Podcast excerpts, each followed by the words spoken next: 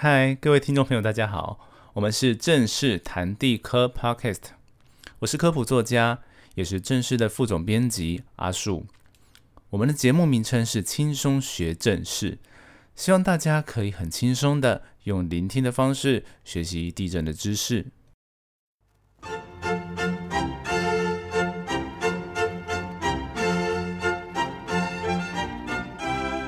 台湾的地震如此频繁，可能每隔一段时间，大家都会感受到一下地震，而每隔数十年，可能就会有一些比较大哦，可能会产生灾害的一些地震。所以地震防灾在台湾是非常重要的。那我们也深信啊，让大家可以多认识地震之后，或许可以帮助我们一些防灾。那么希望接下来的几十分钟，你可以轻松的学习到一些重要的。关于地震的事情，这是正式第一次用声音的方式跟大家来谈地震的知识。为了让大家能够轻松的入门，我们最初的几个节目会用我们和亲子天下所合作的《地震一百问》这本书为基本架构。那《地震一百问》因为它是写给呃中小学生来看的，所以应该就不会太难。那可是我们也不会讲的和书中写的一模一样，因为要是一模一样的话，我们做这个节目的意义就没有很大。或许大家可以把它当成是我们在《地震一百问》这本书的延伸，或者是我们平常在正式的点书或者是部落格上面写一些比较艰深文章的简化版。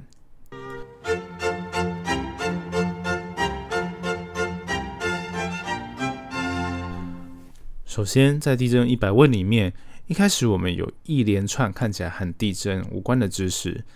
嗯，我们其实，在呃很多的高中或国中课本也会有这样的情况，就是一开始我们会告诉大家，像是地球里面有什么啊，或者是地球形成了有多久等等的知识。可能有些人看了这些东西之后，会觉得，嗯，我不是只是想要知道地震是怎么来的，或者是以后有没有地震可能会发生，为什么我需要绕一圈哦才会知道？而那是因为，其实，在地震哦，或者是一些地球科学的知识当中，有很多我们如果要去追根究底它的原因、它的机制的时候，我们就会发现，它其实是在地球很早期的时候就形成。那也就是说，这些嗯自然现象，它跟早期的地球，或者是地球的形成，以及现在地球里面的一些活动是有关系的。所以接下来我们就会跟大家谈一下关于地球内部的知识。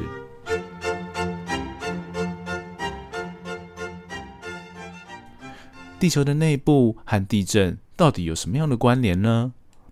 这个问题非常的有趣，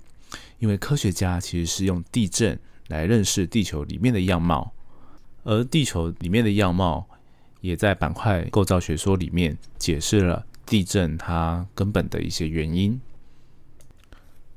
地球的里面其实是有一层一层的层状结构，而不是一整块大石头。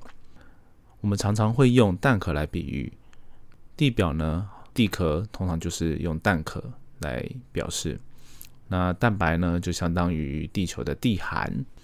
那接下来的蛋黄，那就是代表地球里面有个核叫地核。那这核呢，其实主要是由铁组成的，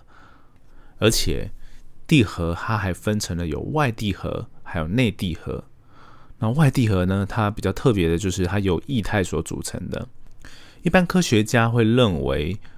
地球之所以有磁场，所谓的磁场就是我们拿着指北针，然后它指北针会有指北的现象，哦，这就是所谓的磁场。地球的内部外地核，哦，这些液态的外地核，它随着地球自转，还有一些运动，那经过一些机制之后，它产生了地球有磁场这样的现象。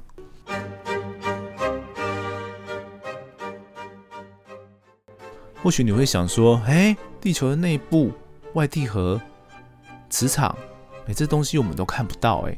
那为什么科学家会这么的厉害？说，呃，就知道里面哦会有这些东西？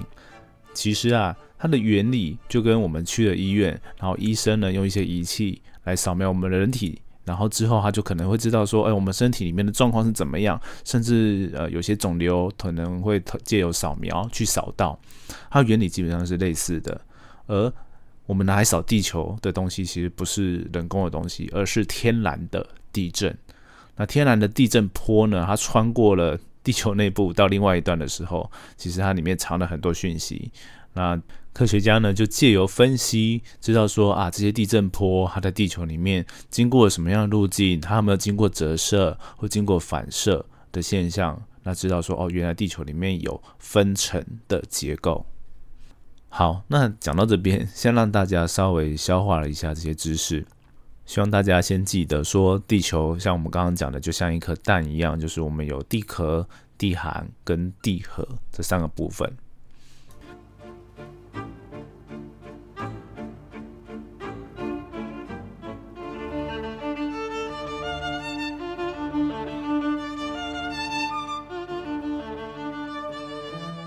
那接下来呢，我们用一把放大镜来看地球的表面，因为其实我们很难去探求到地球内部的细节，但是表面的一些细节其实可以告诉我们很多的事情。那或许你们可能都有听过，呃，像喜马拉雅山或者是阿尔卑斯山，哦，甚至像台湾的像中央山脉的玉山，哦，这些其实都是地球上相对比较高的地方。啊，像喜马拉雅山，它就可能有高达八千多公尺。那么海底呢？海底有没有山？好，这个问题可以请大家先想一下。因为地球其实是一个充满水的星球，所以呢，其实，在水的底下，它是是有高低起伏的，只是我们平常都看不到。那我们也不可能把海水完全抽干嘛。不过，我们还有一个方法可以知道海底的样貌，那就是声呐。虽然说声呐原先发明出来就是在二战的时候，可能要去探测潜水艇，但是在战争过后，它就变成了科学研究重要的一个工具。科学家开始测量全球的海底的样貌，那这样的方式其实就等几乎等同于把海水抽干了之后看地表的形状。这时我们就要提一个重要的人物，那就是玛丽萨普，他跟着研究船。哦，测绘了整个海底的形貌之后，发现到一个重要的特征，就是海底面有山脉，而且那山脉还非常的长。那我们现在呢，就叫这山脉叫中洋脊。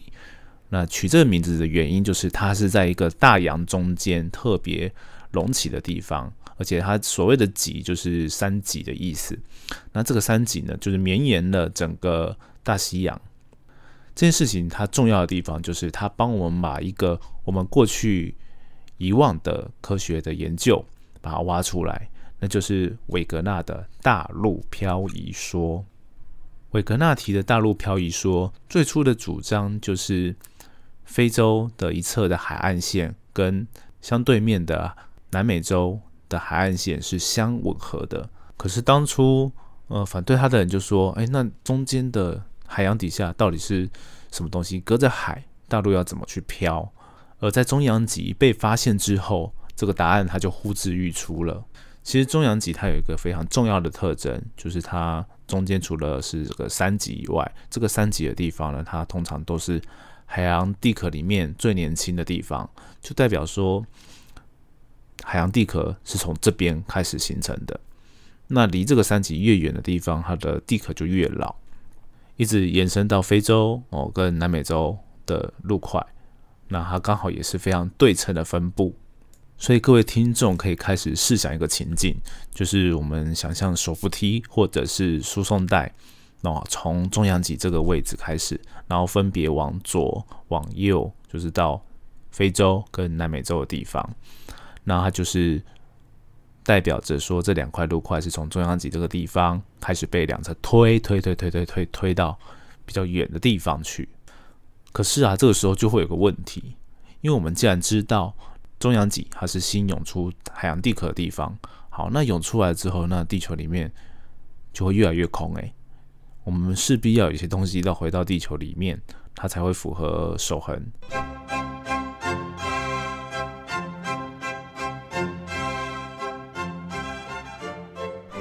所以这时候我们就要去找另外一种海底地形的特征，那这个特征叫做海沟。顾名思义，沟就是比较深陷、比较凹陷的地方。那这样的地方，其实在大西洋上是不太明显的，比较多反而是在太平洋。那整个太平洋的周遭，其实有蛮多地方都有海沟了，像日本那边有海沟，然后像智利哦这边也有海沟。然后甚至在那个纽西兰啊，然后跟接近澳洲那边都有海沟的踪迹。那这些海沟呢，其实就是地壳它要回到地球内部的时候的地方。可是啊，你或许会说，哎啊，就只是一个凹的地方，你凭什么证据说，呃，地壳就从这边，然后就跑到地球内部了？OK，证据是有的，这个证据就是地震，在有海沟的地方，它的地震会有一些特别的分布，就是它会开始慢慢的往地球内部有延伸，好，最深可能可以达到七百公里，有些地方。那后来我们知道说，其实地震会发生的地方，并不是呃整个地球都会发生，在地寒到一定的深度，它可能就不太有地震，或者是它的地震很小，不会被我们侦测到。但是呢，像我刚刚讲到的说，哎，开始往地球内部延伸的那一块是可能有大有小都有地震的地方，那代表了什么呢？代表就是说那边有一块哦，跟地壳的成分。或者是性质是比较接近的东西，是往地球内部去延伸的。那这样的状态，如果你只有在一个海沟哦旁边发现有的话，那或许是巧合。但是全世界几乎每一个海沟，它旁边都伴随着这个呃所谓隐没带的现象。那隐没带指的是说我们的板块哦往内地球内部插的样子，而它有另外一个名称叫做班尼奥夫带，它特指的就是说。呃，有随着这个样貌哦，有特殊的地震分布，从地表哦慢慢的斜向插入地球的内部。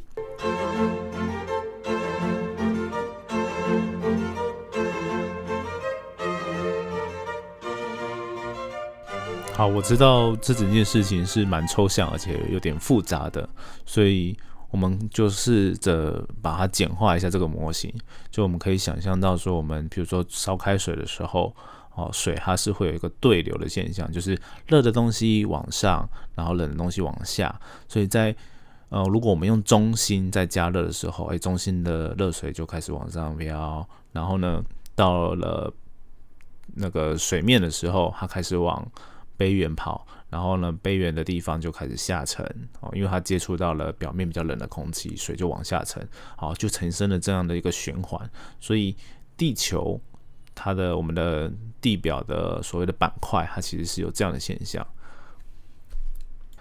那我为什么会拿一个在煮水哦，一个烧杯煮水的模型来跟大家说？其实它隐含的意思就是地球的里面很热，那这个热能呢，其实是带动这个热对流的一个现象。虽然说呃板块其实你要让它动哦，这个成因的机制其实很。复杂，因为有些说法是说，哦，板块其实在我们刚刚谈到隐没带的地方，它往地球内部的时候有一个重力把它拖下去，哦，那可能也是后来哦继续让板块可以一直持续的运动的一些关键。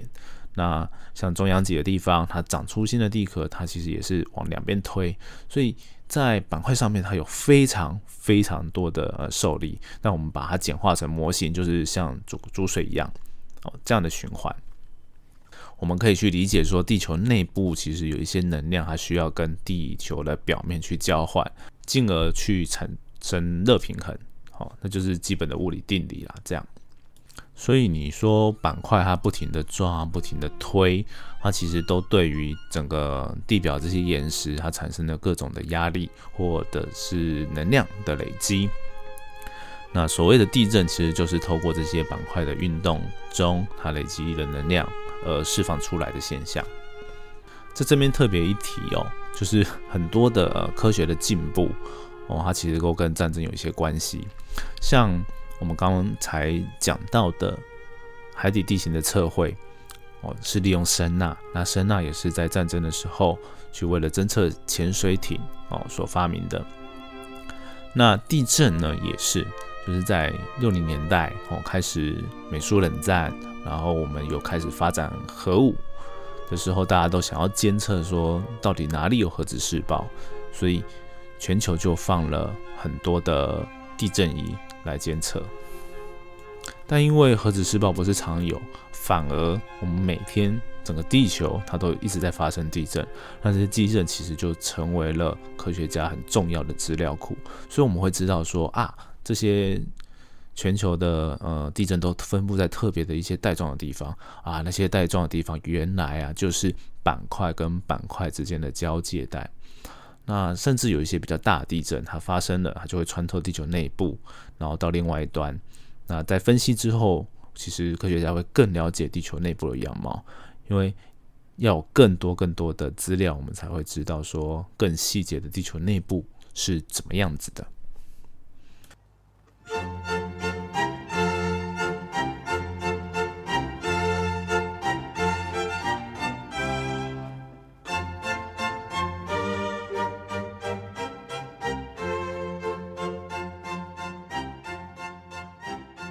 那最后我们来看看台湾哦，台湾呢，其实也是因为板块作用才形成的，所以我们的台湾的中部会有中央山脉，然后其实有很多的呃断层，它其实是南北走向有很多，那这些断层其实都跟板块在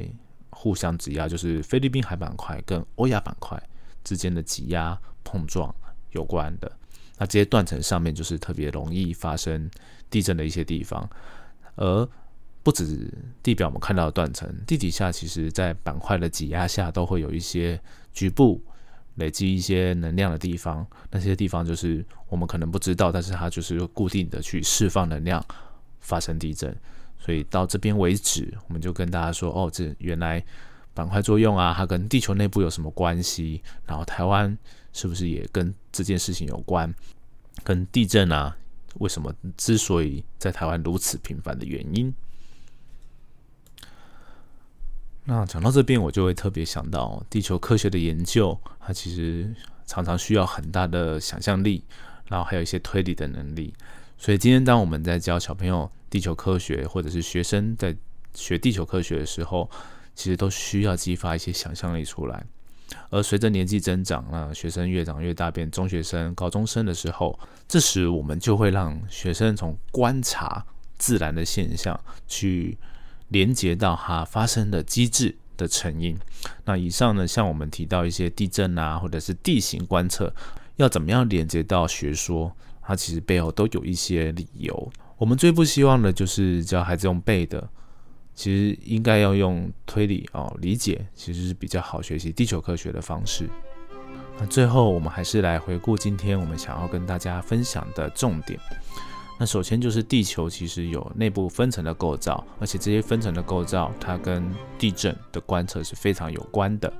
好，那接下来呢，地球的一些起伏啊，那就是跟地球最表层的部分，它会因为地球内部的热对流作用哦，产生了一些板块运动，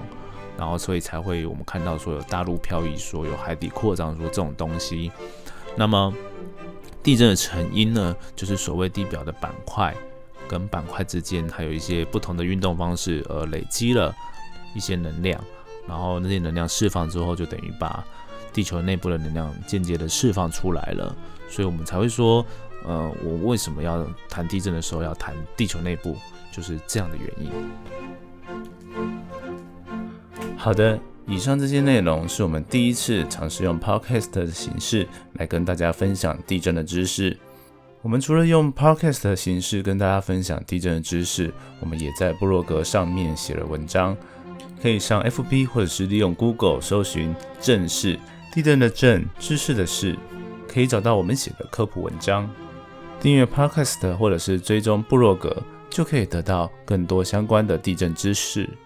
也欢迎大家给我们回馈，让我们可以持续的提供更多深入浅出的地震知识。